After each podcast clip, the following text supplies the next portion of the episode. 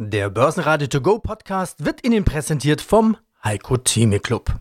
Werden Sie Mitglied im Heiko Theme Club. heiko-theme.de Börsenradio Network AG. Das Vorstandsinterview. Quartalsbericht. Ja, mein Name ist Luis Ilverström. Ich bin CFO der Nemetschek Gruppe und ich freue mich sehr, heute mit Ihnen zu sprechen. Sie sind äh, CFO seit 1. Januar dieses Jahres. Davor waren Sie bei Thyssen bei Rolls-Royce, bei Clarion, bei Linde, bei MAN, also ein bunter Strauß könnte man sagen. Was hat Sie denn jetzt gereizt an dieser Aufgabe bei Nemetschek, also die Symbiose von Bau und Software? Ja, wie Sie gerade gesagt haben, ich habe relativ viele Geschäftsmodelle und Industrien schon kennenlernen dürfen in meiner Werdegang. Das ist natürlich als CFO besonders äh, spannend, das machen zu dürfen, weil man da natürlich jedes Geschäftsmodell ist anders, die Treiber sind anders und es macht natürlich auch Spaß, da immer wieder, für mich ist immer wichtig, in eine neue Herausforderung zu bekommen. Nemetschek war für mich der natürlich die perfekte Krönung, kann man sagen. Danach, ich habe sehr viel Industrie gemacht, wo ich immer auf die Industrieseite mit der Digitalisierung der Prozesse gearbeitet habe. Sie haben ja gesehen, das ist relativ schwer Industrie, immer sehr viel Veränderung in der Industrie. Und jetzt fand ich, war die Zeit gekommen, wo ich sozusagen auf der anderen Seite gehe, wo ich auf die Lösungsseite gehe, die digitalen Produkte für eine Industrie im Bundle, für die, vor allem für die AECO, für die Bauindustrie, wo man wirklich auch von der Lösungsseite dann kommen kann und da unsere Kunden helfen kann, ihre Prozesse zu digitalisieren. Und was für ein Unternehmen haben Sie vorgefunden bei Nemetschek? Nemetschek ist ein fantastisches Unternehmen. Ich glaube, das sieht man relativ schnell auf den ersten Blick. 60 Jahre alt und trotzdem ein sehr, sehr fortschrittliches Unternehmen nach wie vor äh, dadurch, dass es aus ganz vielen verschiedenen Zukäufen auch besteht, eine sehr, sehr erfolgreiche M&A-Geschichte hat zu dem Erfolg, was, was Nemetschek heute ist, auch geführt. Das heißt, wir haben fast, ich würde sagen, keine Startups mehr. Wir investieren auch in Ventures, aber wir haben junge Unternehmen, wir haben Unternehmen mit einer langen Geschichte in der Nemetschek-Gruppe. Und dieses Portfolio ist natürlich ein wahnsinnig guter Ausgangspunkt für die Herausforderungen, die unsere Kunden haben und natürlich die Lösungen, die wir anbieten. Wir sind sicherlich eine der ersten Unternehmen oder der einzigsten Unternehmen in dieser Branche, die Lösungen über die ganze Lebenszyklus eines Gebäudes anbieten können und natürlich dazu auch für die Medien- und Entertainment-Industrie. Das heißt, Sie sehen, es gibt einen Blumenstrauß an Möglichkeiten. So habe ich das Unternehmen äh, vorgefunden. Als CFO ist das natürlich nicht uninteressant, dass das Unternehmen äußerst robust finanziell aufgestellt ist und diese Möglichkeiten natürlich uns auch erlaubt, jetzt auf die nächste Stufe des Wachstums, erfolgreichen, profitablen Wachstums in der MT-Gruppe zu kommen. Der Grund, warum wir heute sprechen, sind die Zahlen nach neun Monaten, also zum dritten Quartal, tragen dann natürlich auch sehr stark die Handschrift dann schon von Ihnen. 13 Prozent Umsatzwachstum, 20 Prozent EBTA-Steigerung, und die Marge bei 33 Prozent. Sie haben vor wenigen Tagen die Umsatzprognose fürs Gesamtjahr erhöht und erwarten bei der EBITDA-Marge den oberen Rand der Prognose. Was mich wundert, die Baubranche, die schwächelt. Sie ächzt unter den ungewohnt hohen Zinsen und dem schnellen Anstieg.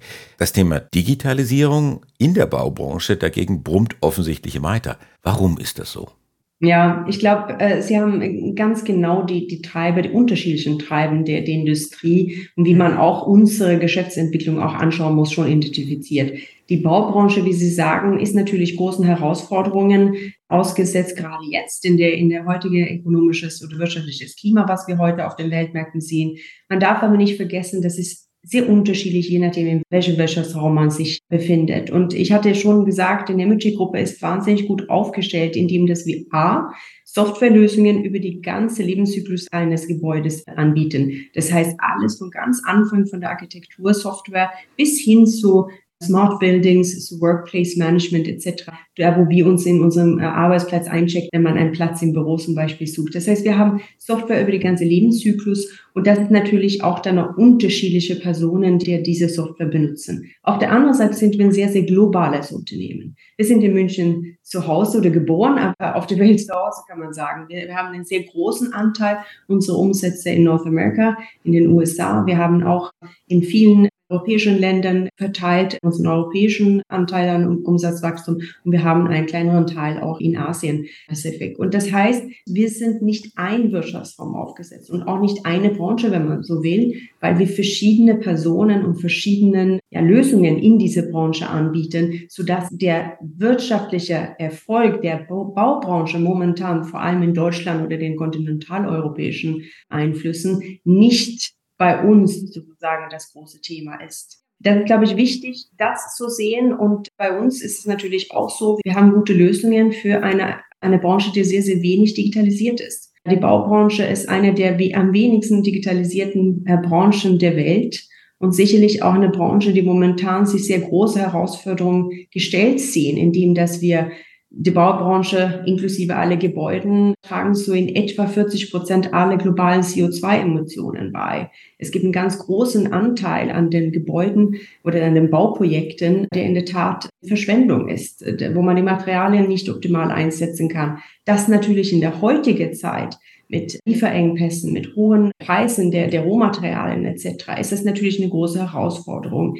Und es ist auch eine sehr personalintensive Branche natürlich. Und wir wissen alle, dass wir eine, eine Personalknappheit auch haben, äh, vor allem in den europäischen Märkten, aber auch äh, global hat sich das gerade in den letzten Jahren sehr stark verstärkt. Und ich glaube, das alles zusammen in eine Branche, wo viele Projekte aus der Verzögerung hinausgesetzt werden, das natürlich führen zu Budgetschwierigkeiten oder auch Zeitschwierigkeiten. Das heißt, der Bedarf an Digitalisierung ist enorm hoch in der Branche. Und da sind natürlich die Digitalisierungslösungen vielleicht gerade jetzt in so einer Zeit dann gefragt, sodass man auch diese großen Herausforderungen auch mal optimal handeln kann. Hm.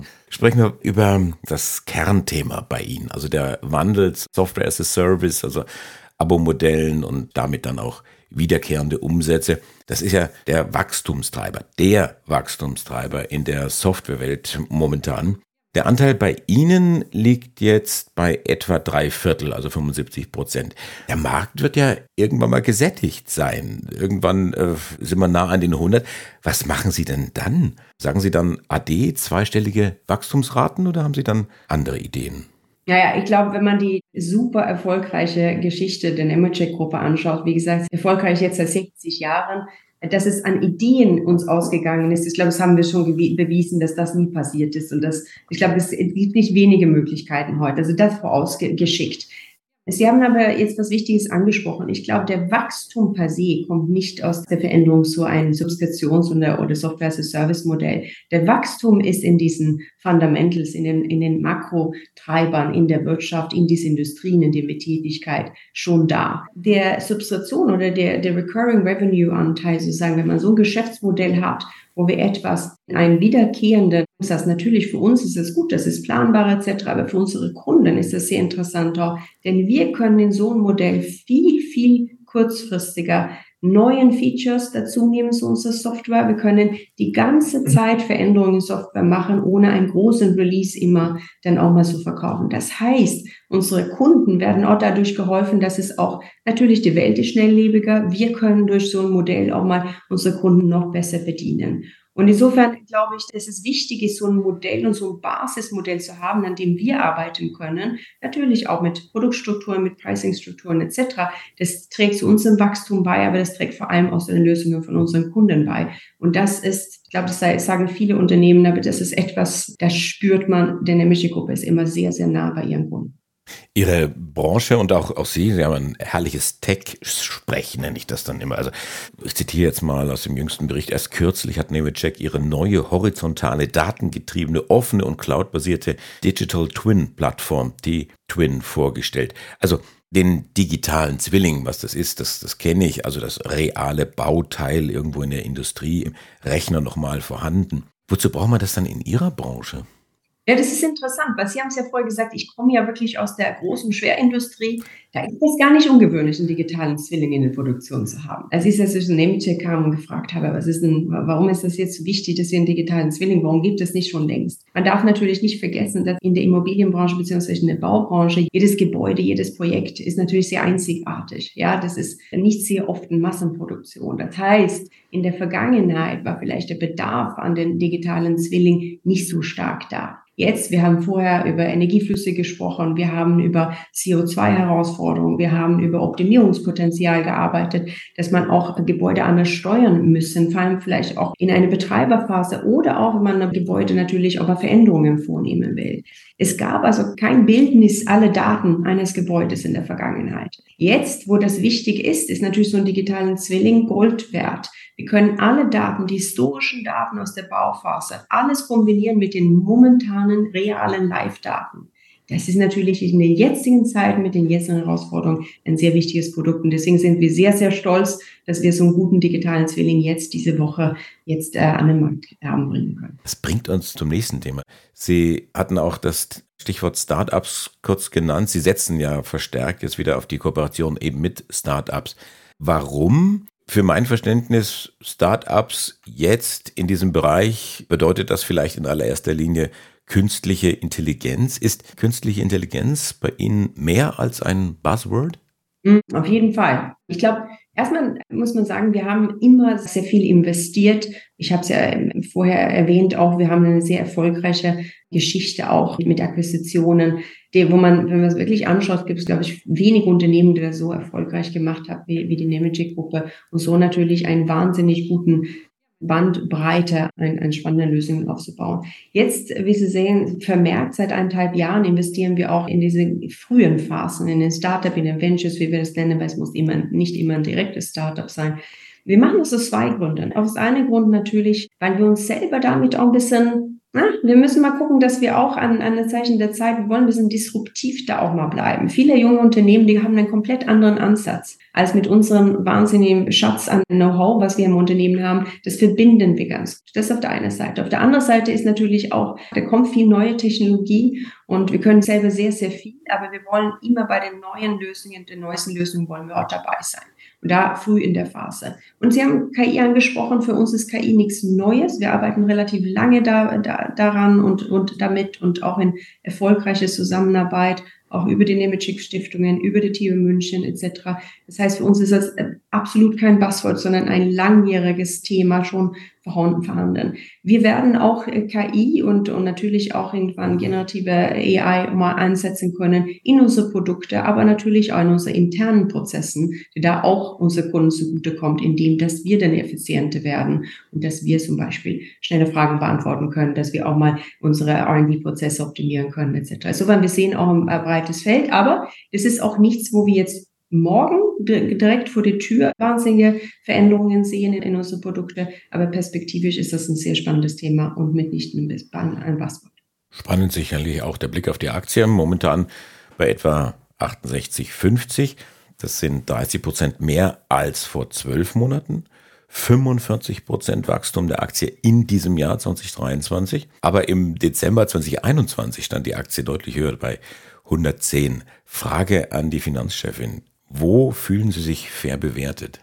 Ach, das ist so eine Frage. Äh, ich glaube, das, das soll man nicht die Finanzchefin fragen, sondern das soll man die Analysten fragen, beziehungsweise die Investoren. Denn Investoren sind diejenigen, die auch unsere Pläne verstehen müssen. Und ich glaube, eins kann ich vorab, vorab sagen und, und vorweg schicken. Ich glaube, der, der Wertgenerierung der Nemetschek-Gruppe über die letzten Jahre haben gezeigt, dass wir eine sehr, sehr konsequente Strategie fahren. Wir schaffen Wert für unsere Investoren und wir schaffen auch Wert für unsere Kunden. Das ist uns sehr, sehr wichtig. Und die Investoren sehen, glaube ich, auch, dass unsere kontinuierliche Transformation und alle Möglichkeiten, die wir haben, dass wir die sehr gut umsetzen in Wertgenerierung. Ja, wir sprechen nicht nur darüber, wir investieren nicht nur da drin, sondern wir liefern auch, wie wir heutige Ergebnisse gesehen haben, wir liefern auch gute Ergebnisse ab. Das ist für mich als Investor, ob ich jetzt auf der Finanzseite eines Unternehmens sitze oder auf der anderen Seite, wo ich in ein Unternehmen investiere, ist das das Wichtige. Und ich glaube, da geht es uns nicht an den Ideen aus und so auch nicht an Ideen für die Investoren, wie wir Wert für sie generieren können. Und da sind wir auch sehr froh, dass wir dieses Versprechen immer einhalten können. Nemetschek, in München geboren, auf der Welt zu Hause. Luise Öferström, die Finanzchefin seit 1. Januar 2023. Dankeschön fürs Interview. Ich habe zu danken. Vielen Dank. Börsenradio Network AG. Der Börsenradio To Go Podcast wurde Ihnen präsentiert vom Heiko Theme Club. Werden Sie Mitglied im Heiko Theme Club. heiko-theme.de